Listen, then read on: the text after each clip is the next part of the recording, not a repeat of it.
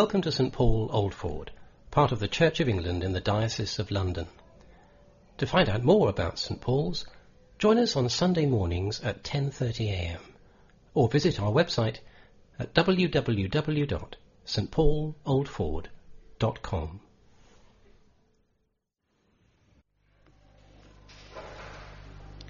Jesus returned to Galilee in the power of the Spirit, and news about him spread through the whole countryside. He taught in their synagogues, and everyone praised him. He went to Nazareth, where he had been brought up, and on the Sabbath day he went into the synagogue, as, as was his custom. And he stood up to read. The scroll of the prophet Isaiah was handed to him. Unrolling it, he found the place where it is written, The Spirit of the Lord is on me, because he has anointed me to preach the good news to the poor. He has sent me to proclaim freedom for the prisoners and recovery of sight for the blind, to release the oppressed, to proclaim the year of the Lord's favour. Then he rolled up the scroll gave it back to the attendant, and sat down. The eyes of everyone in the synagogue were fastened on him. And he began by saying to them, Today this scripture is fulfilled in your hearing. hearing. Praise to you, O Christ. Praise to you, O Christ.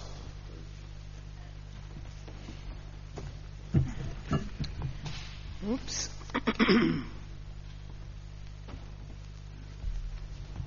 Thank you, James. Indeed, may the words of my lips and the meditations of our hearts be acceptable to you, O Lord, our rock and our redeemer. Amen. Amen. Let's be seated. James will probably need to forgive me, but I'm going to add another verse to this reading. And I'm going to add verse, our reading uh, gospel reading ends with verse 21. Today this scripture is fulfilled in your hearing. And all spoke well of Jesus and were amazed at his gracious words and that came from his lips. But some said, Isn't this Joseph's son? You know, sometimes when we come into a new way of being, uh, new jobs, uh, new places where we live, and we go back to where we've come from. People doubt if we've really changed. And we often get rejected. Sometimes we get rejection letters and jobs, job applications, home office rejections, university rejections rejections in relationships, friendships, professional colleagues. And Jesus faced rejection from the very people who watched him grow up in Nazareth. And what Luke does is he condenses all of that rejection into this particular passage. Now, Jesus is met with incredible enthusiasm in Galilee. In the countryside, the, uh, people were praising him. In the synagogues, people were praising him.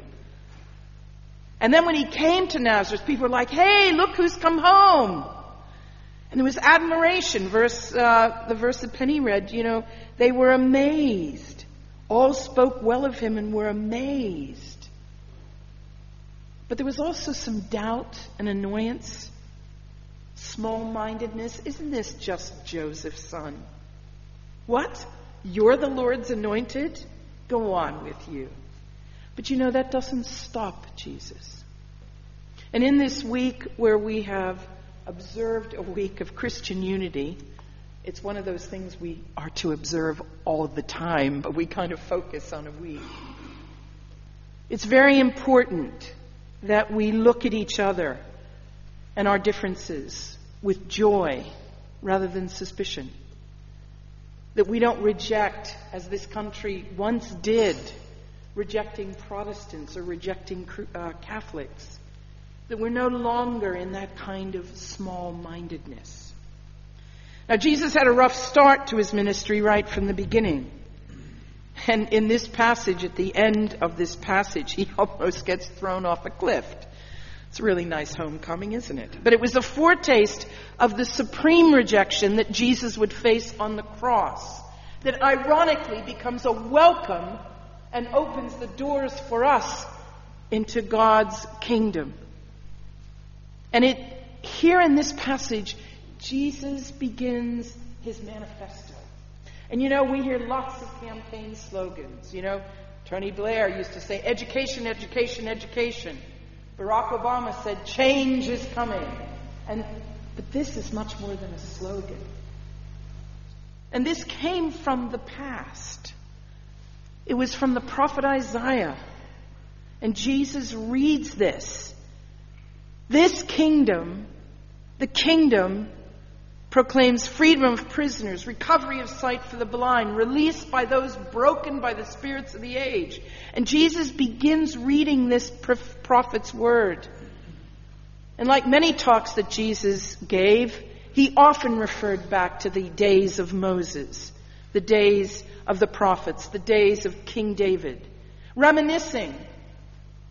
Now, was he reminiscing in this passage when he read, The Spirit of the Lord is upon me? Was he simply hearkening back to Isaiah's days? Was he reminiscing about those golden days that sometimes we're tempted to do?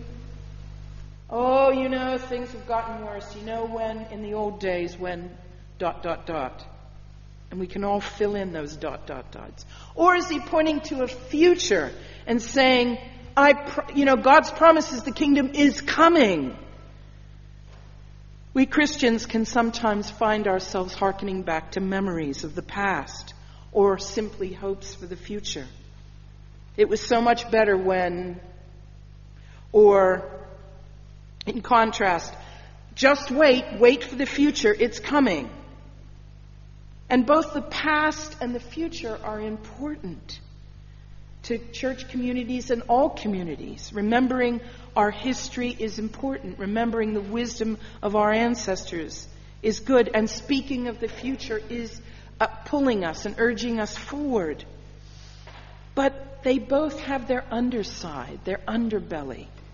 Overemphasizing the past can result in kind of selective memory and forgetting about all the bad things that happened a kind of selective nostalgia, the belief that the past is better than the present.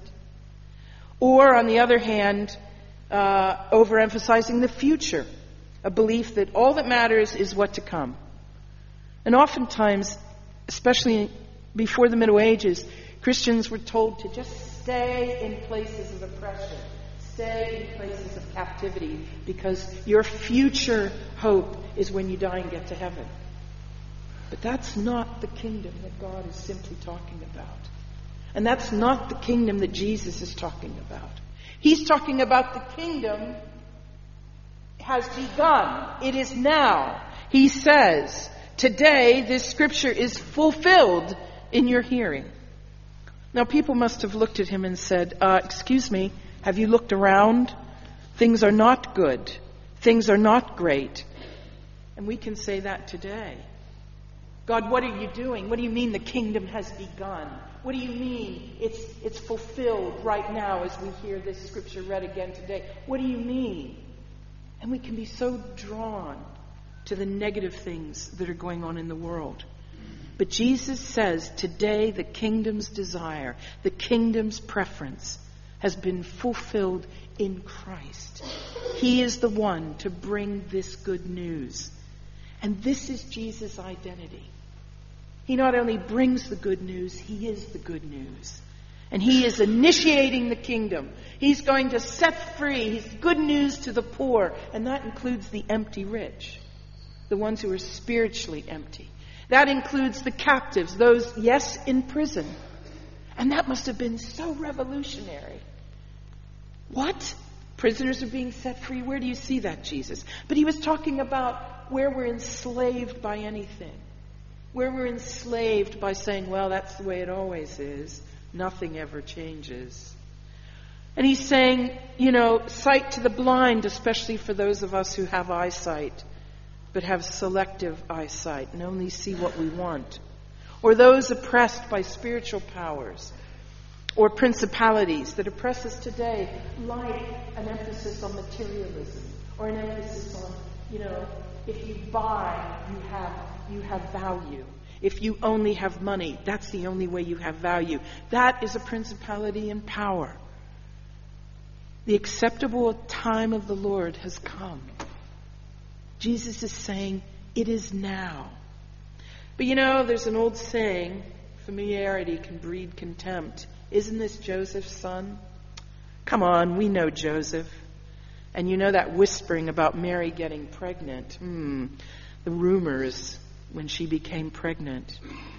So Jesus has never been outside of those kind of deficient ways that human beings look at, either, at each other with envy or suspicion, or you, you know, it's a meanness, it's a fear.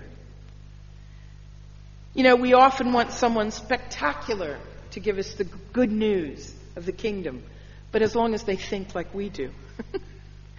you know? But the people Jesus was speaking to had a small vision of salvation and who it was for. It was only for them. They had a mean image of God and they were suspicious of one another. And I know sometimes in churches we look upon each other and we go, hmm, why are they being blessed? Hmm, why are they being giving recognition? We don't say it. And you good people, I feel for the most part, don't think that way. But I have been in Christian communities where there have been, and it's a cry. It's a cry from someone's heart that they haven't received the fullness of God's good love for them. And I thank you, Lord, for making me me. Jesus had a vision of an eternal new creation. It was shared with Mary at his inception when she sang that song, the Magnificat. And he has a most merciful image of God. That God does not have a you versus me or them versus us mentality. God has a we, we mentality. And so Jesus was greeted, yes, with enthusiasm and then some doubt. People said, Well, you did miracles in other places. Why can't you do them here? But these people had a fixed identity of what the kingdom should look like. And they had a fixed identity in their own mind of what constituted God's goodness. I want to tell you a story that I read recently. there was a pastor James may have heard of this, but there was a pastor in a church um, in Colorado. It's called the House of Saints and Sinners. And their pastor is a Reverend Nadia Bolz-Weber. She's a Lutheran pastor. And she was a stand up comedian before she became a pastor, all right? And she was telling the story of a time when in the United States, where we know the gun laws need to be challenged, and thank God they're not like that here, but it was one of the one of those terrible, terrible times at Sandy Hook, where in Connecticut, where 20 children were killed and six teachers were gunned down by a young man named Adam Lanza. And the House of Saints Centers, like thousands of churches throughout the United remembered the services for these people. And it, it was a way of remembering these people, but also making a statement about guns. And so at this church, at the House of St. Sinners, they too were going to do this. They were going to name every name, all 26 names, and ring a bell to remember those people, to remember they had a life, and they had families, and that they were loved. And so Nadia had uh, various uh, uh, placement students, like we do here. And one of her students, on the night that they were ready to do this, said, uh, actually, there's 27 names. Nadia looked at him and said, What? The young man who killed all these people also died by his own hand. And at first, Nadia's flesh said, What? And she had pretty colorful language, so I imagine she said more than what. But she, she, she was like, I'm not praying for someone who just gunned down 26 people, 26 innocent people. I'm not. And then suddenly, suddenly the Spirit of the Lord must have come over her and said, Hmm, you preach a lot about mercy. My mercy is deep. My mercy is wide. Pray for that boy and his family. And in the midst of that service, she felt the presence of the Lord upon her right hand. And of course, she added that name, added names, and the bell rang. And she felt the overwhelming presence of the Lord leading her, teaching her about the kingdom of God. Now, of course, when we talk about them and us, we sometimes fix people's identities as if God is not changing people. You know, I was just talking to Pauline and Patricia before the service, and we were just talking about what our lives have been like and how God has been kind of behind us, stirring in us, even when we did not know God. And, you know, constantly, when Jesus says, The Spirit of the Lord is upon you, it's being fulfilled now. We need to look around and see where God has blessed our lives. We need to look around and see where God is blessing other lives. And we need to look around and declare that the Spirit of the Lord is here among us now. Amen? Amen? But the crowd, and I want to emphasize that when we show that kind of mercy, it doesn't mean that we condone the evil that has been done. But it means that we believe in a God who has the power to transform the worst of our humanity and our inhumanity. It's Holocaust Memorial Week in schools this coming. And there's a woman whose TV, there was a TV show, I think it was on last night, of a woman, a Polish concentration camp survivor, who actually forgave her, her captor and one of the Nazi guards. And she's been criticized for it. But for her, I think she understands something about that ancient. The captives will be set free. The oppressed will be given liberty.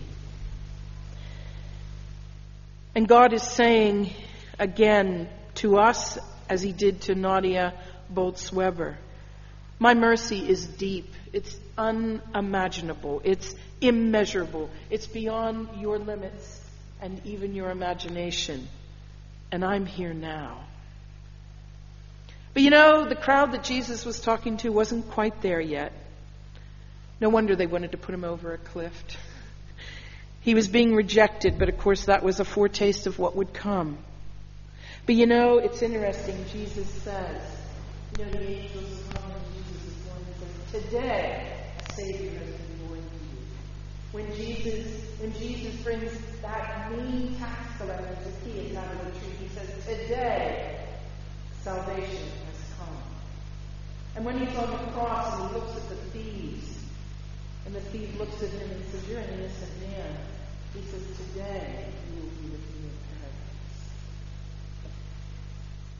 Jesus essentially told his friends, Look around. The Spirit of God is at work right here. Jesus is with us. God is with us. Look for the burning bushes as Moses did. Look for those unusual sights where God is at work. Because it calls us more deeply into the, to the justice and the mercy of God. Oftentimes we pray that we're trying to get God to give us an ideal, pain free world. But God, on the other hand, is wanting us to enter into the reality of a world that is pain ridden, but with His presence and with the trust that the kingdom has begun. Living in God's promise is not just about what happened yesterday, It's not just about what is to come, it's about now. And that's sometimes hard to believe and accept. Because I sometimes want to look back at my own ministry and go, well, I did this and I did that. And God is saying, yes, but what are you doing now? What am I doing now? Not, and I could say, oh, I have these ideas for the future. And God says, well, what are we doing now? What are we doing now? At the academy where I work during the week, many kids will come by me, having come out of an RSS. How do you know God exists? They know that. How do you know God exists, Reverend April? And I say because I have seen the death and resurrection in ordinary people. I have seen them come from the pits of despair into a peace and joy that they never could have imagined. I've seen women abused by family members who've been healed and are now working with others, counseling in schools and hospitals. I've seen homeless people get off the street, get accommodation, get jobs. I've seen women evicted from flats because somebody didn't pay the rent and abandon them, and I've seen them recover. I have seen people who've received deportation letters not once, not twice, but three times, and are still in this country working, paying taxes. I have seen passports recovered by a vigilant home office officer that they've been stolen from the post office. And I've seen my own godson one of my godsons, whose mother was told when he was born he would never walk and he would never run, and he's now playing all star tennis, football, and racing around at the age of 10. I have heard of people being saved from death because God redirected their journey that day. And I have experienced the love and forgiveness of those who have been cruel to me, who have abused me, who have tried to discredit me, who've slandered my work and have blatantly lied. But I'm free. I am free. And the kingdom of God is now, beloved. So I'm asking you to look at the blessings of your life and keep looking. Because in the midst of the junk heaps of this life are the gems of the most precious value. So those who are to be confirmed next week are taking a step into the now of God. They're taking that fragile, sometimes bruised, but sure and firm step into the hope, the love, and the justice and the joy of God now. So, what will you and I do today? Will we stay stuck in a nostalgic past, or will we float away on a cloud of fantasy future? Or will we accept and believe and trust that the love of God, the forgiveness of God, the joy of God is with us here now? Amen. If you've enjoyed this podcast from St Paul's Old Ford, you can find more at our website www.djweatherick.podbean.com. Thank you for listening.